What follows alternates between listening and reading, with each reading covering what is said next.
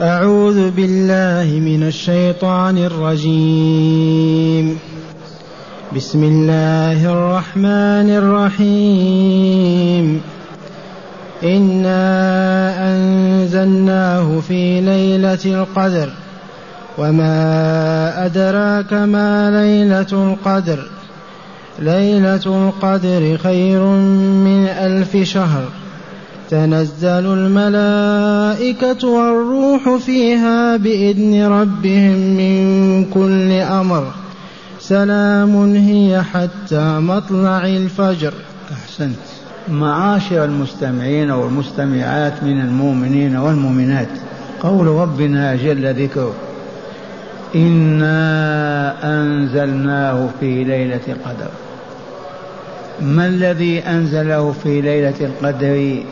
ومن المنزل له ومن المنزل له ومن المنزل عليه الله جل جلاله وعظم سلطانه هو الذي أنزل القرآن ليلة القدر. والمنزل عليه محمد رسول الله صلى الله عليه وسلم. إنا أنزلناه. هذا الكتاب المبين هذا القرآن العظيم. دفعه المشركون والمبطلون وقالوا سحر وقالوا شعر وقالوا أقاويل والعياذ بالله فالله يخبر بهذا الخبر أنه هو الذي أنزله. أنزله الله عز وجل. وذلك الإنزال كان في ليلة القدر. وليلة القدر هذه الليلة تكون في آخر رمضان. في العشر الأواخر من شهر رمضان وتكون في الوتر والرسول الحبيب يقول التمسوها اطلبوها في الوتر من العشر الأواخر. أنزله في ليلة القدر. ومعنى هذا أنه أنزله من اللوح المحفوظ من كتاب المقادير أنزله في رمضان في سماء الدنيا في بيت العز ثم أخذ ينزل القرآن شيئا فشيئا بواسطة جبريل إلى مدة ثلاثة وعشرين سنة حتى اكتمل وتم. إنا أنزلناه أي القرآن العظيم في ليلة القدر. أنزلناه من أين؟ من اللوح المحفوظ من كتاب المقادير. أنزله جملة واحدة كما هو عندنا.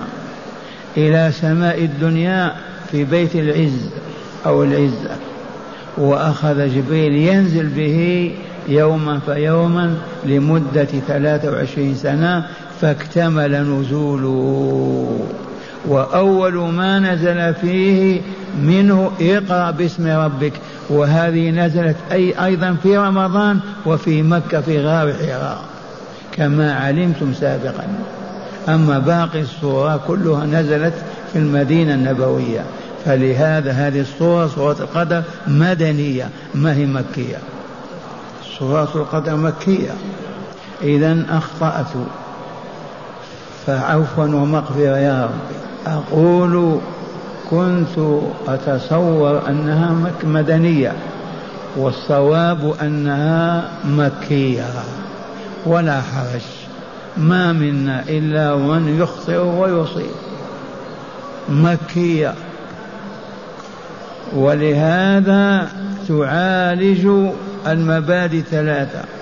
لا إله إلا الله محمد رسول الله والبعث الآخر حق.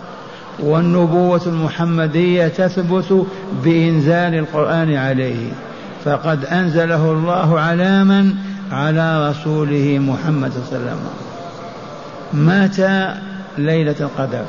أنزله أولا من اللوح المحفوظ من كتاب المقادير من تحت العرش. أنزله جملة واحدة ليلة القدر في رمضان إلى سماء الدنيا إلى بيت العزة. ومن ثم أصبح جبريل يأمره الله وهو ينزل بالآية والآيات والصور والصور على رسولنا صلى الله عليه وسلم حتى اكتمل نزوله.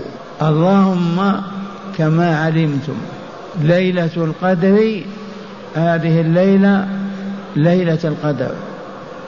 ما حكم هذه الليلة؟ أولا علمنا أنها أفضل الليالي أفضل من ألف شهر.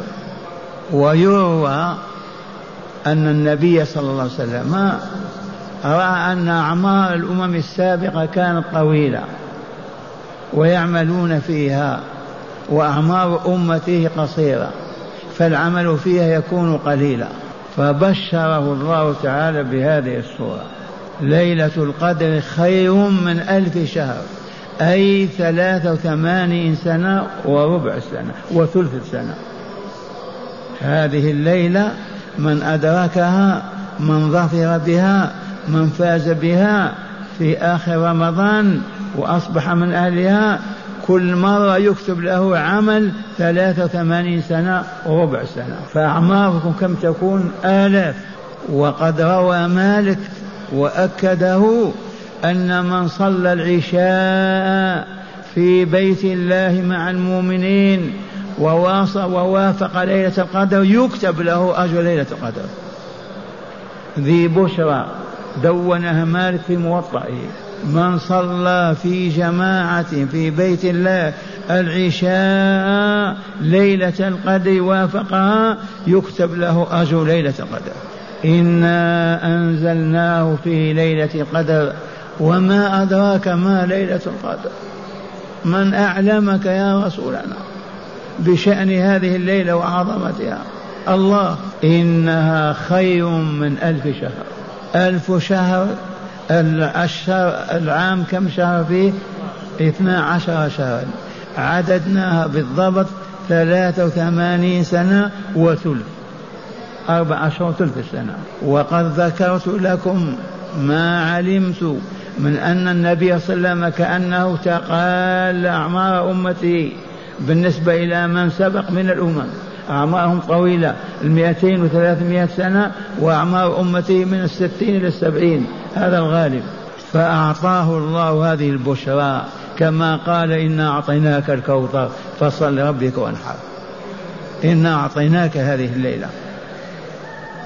فأيما مؤمن أو مؤمنة يفوز بهذه الليلة يطلبها ويظفر بها في آخر رمضان فإنه يكتب له بتلك الليلة ثلاث وثمانين سنة وثلث السنة.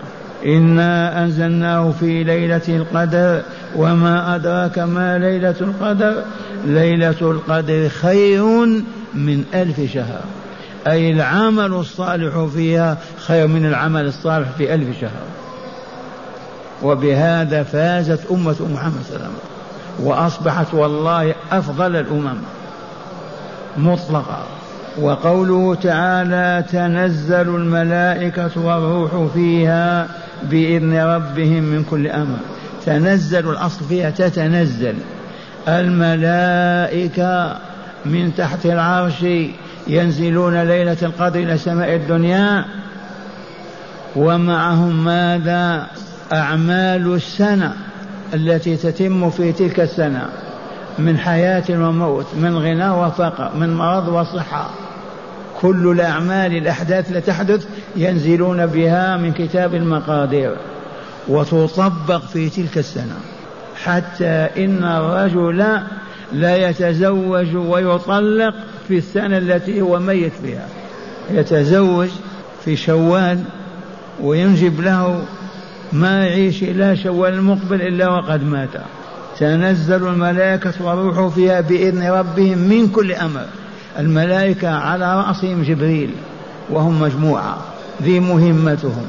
فيطبقون الأحداث حدثا بعد حدث ما يخرج حدث تلك السنة عن أم آخر ولا يزيد ولا ينقص. وهذا من عظمة الله هذا من جلال الله وكماله.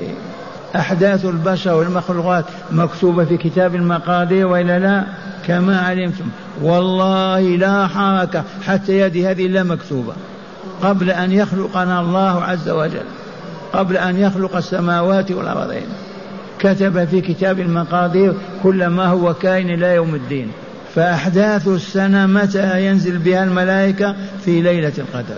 ويتم تطبيقها وتنتهي بنهاية السنة. وتأتي سنة ثانية فيأتي الملائكة أيضا بأحداث السنة التي بعدها. وهكذا إلى يوم الدين إلى يوم القيامة.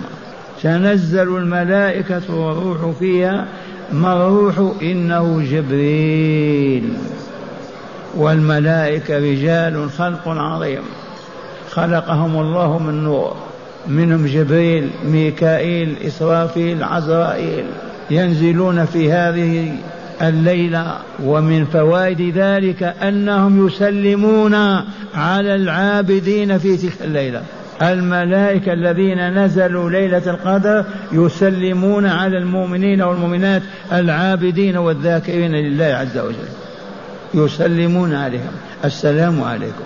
فلهذا الدين النصيحة ألا تفقدوا ليلة القدر في رمضان. العشر الأواخر يجب أن تحبس نفسك. ولهذا كثير من إخواننا يعكفون العشر الأواخر. ولو ما عكفت يكفيك أنك تشهد صلاة العشاء والتراويح. تنزل الملائكة والروح فيها بإذن ربهم يتنزلون من كل أمر. هذا يموت هذا يحيى هذا يعصى هذا يمنع هذا يمرض هذا يصح كل الأحداث في العالم بأسره. ثم قال تعالى سلام هي حتى مطلع الفجر. هذه الليلة سلام والله ما فيها أذى ولا شر ولا بلاء أبدا. إلى أن يطلع الفجر يطلع الفجر. سلام تلك الليلة ليلة القدر. سلام كامل على المصلين والعابدين والعاكفين. سلام الأذى والشرور حتى يطلع الفجر. فإذا طلع الفجر انتهت الليلة. سلام هي حتى مطلع الفجر. فإذا طلع الفجر انتهت ليلة القدر. أعيد فأقول يقول الرسول الكريم صلى الله عليه وسلم التمسوها في العشر الأواخر من رمضان. وفي حديث التمسوها في الوتر من العشر الأواخر من رمضان والكل صحيح. والله نسأل أن نكون قد فزنا بها عشرات المرات. والآن مع هداية الآيات. بسم الله والحمد لله والصلاة والسلام على رسول الله. قال من هداية الآيات أولا تقرير الوحي وإثبات النبوة المحمدية. من هداية هذه الآيات المباركة تقرير الوحي الإلهي والنبوة المحمدية. على من أنزل الله القرآن؟ أليس على محمد صلى الله عليه وسلم؟ إذا فهو والله لرسول الله. فهذه الآية الأولى تقرر ماذا نزول الوحي على رسول الله صلى الله عليه وسلم وأنه نبي الله ورسوله. إنا أنزلناه في ليلة القدر. نعم. ثانيا تقرير عقيدة القضاء والقدر. من هداية هذه الآيات تقرير عقيدة القضاء والقدر. ما القضاء والقدر؟ ألم تعلموا أن أركان الإيمان ستة؟ بلى. الركن السادس ما هو؟ الإيمان بالقضاء والقدر خيره وشره. ما معنى القضاء والقدر؟ القضاء الحكم قضى القاضي حكم والقدر التقدير. في الطول والقصار والعطاء والمنع وذلكم كما علمتم. أول ما خلق الله القلم. ما هو قلمكم هذا؟ قلم شاء الله فكان بما يكون. وقال اكتب يا قلم. قال ما أكتب؟ قال اكتب كل ما هو كائن إلى يوم القيامة. فأحداث العالم كلها والله مكتوبة في ذلك الكتاب. ولا يوجد حدث يحدث بدون ما هو مكتوب في ذاك الكتاب. هذا كتاب القضاء والقدر. ثم علمتم أنه في ليلة القدر ينزل أحداث السنة كلها في ليلة القدر. فتتم تطبق في ذلك العام من الحياة والموت والمنع والعطاء كل حدث بالعالم وذلك كل سنة من كتاب المقادير. ففي الآيات تقرير كتاب القضاء والقدر. نعم. ثالثا فضل ليلة القدر وفضل العبادة فيها. من هداية هذه الآيات بيان فضل ليلة القدر. بيان فضل ليلة القدر والعمل الصالح فيها كما علمتم. حسبنا أنها خير من ألف شهر. ثلاث وثمانين سنة وربع السنة ليلة واحدة. تعديل هذا كله. نعم. رابعا بيان هذا ما كان إلا لأمتنا. والله ما كان لمن قبلنا قط. ما هو إلا هذه الأمة فازت بهذا الفضل العظيم. وسببه كما قلتم أن الرسول قال كيف؟ الأمم السابقة أعمار أصحاب أهلها المئة والمئتين ثلاثمائة سنة وأمتنا أعمارها خمسين وعشرين سنة وأربعين كيف؟ قال أبشر يا محمد. فما من مؤمن ولا مؤمن يدرك ليلة القدر إلا يأخذ 83 سنة وزيادة كل عام. رابعا بيان أن القرآن نزل في رمضان جملة واحدة من اللوح المحفوظ إلى سماء الدنيا. من هداية الآيات بيان أن القرآن الكريم نزل جملة واحدة من تحت العرش من الكتاب المحفوظ إلى ليلة, ليلة القدر إلى سماء الدنيا كما علمتم. القرآن الكريم إنا أنزلناه في ليلة القدر وإلا لا. من أين أنزلناه؟ من تحت العرش من كتاب المقادير من اللوح المحفوظ إلى أين؟ إلى سماء الدنيا. ومن ثم ينزل لمدة 23 سنة حتى قبض رسول الله صلى الله عليه وسلم. خامسا الندب إلى طلب ليلة القدر للفوز بفضلها وذلك في العشر الأواخر من شهر رمضان. أعيد يقول الندب إلى طلب ليلة القدر. الندب. نعم. إلى طلب ليلة القدر للفوز نعم من بفضلها هداية الآيات أن نطلب ليلة القدر. نطلبها متى يرحمكم الله؟ في رمضان في أول في وسط لا في العشر الأواخر. أن تذبنا إلى هذا. الندب إلى هذا. أما بين تعالى فضيلتها وإلا لا إذا هيا بنا نطلبها. متى نطلبها؟ في رمضان فقط.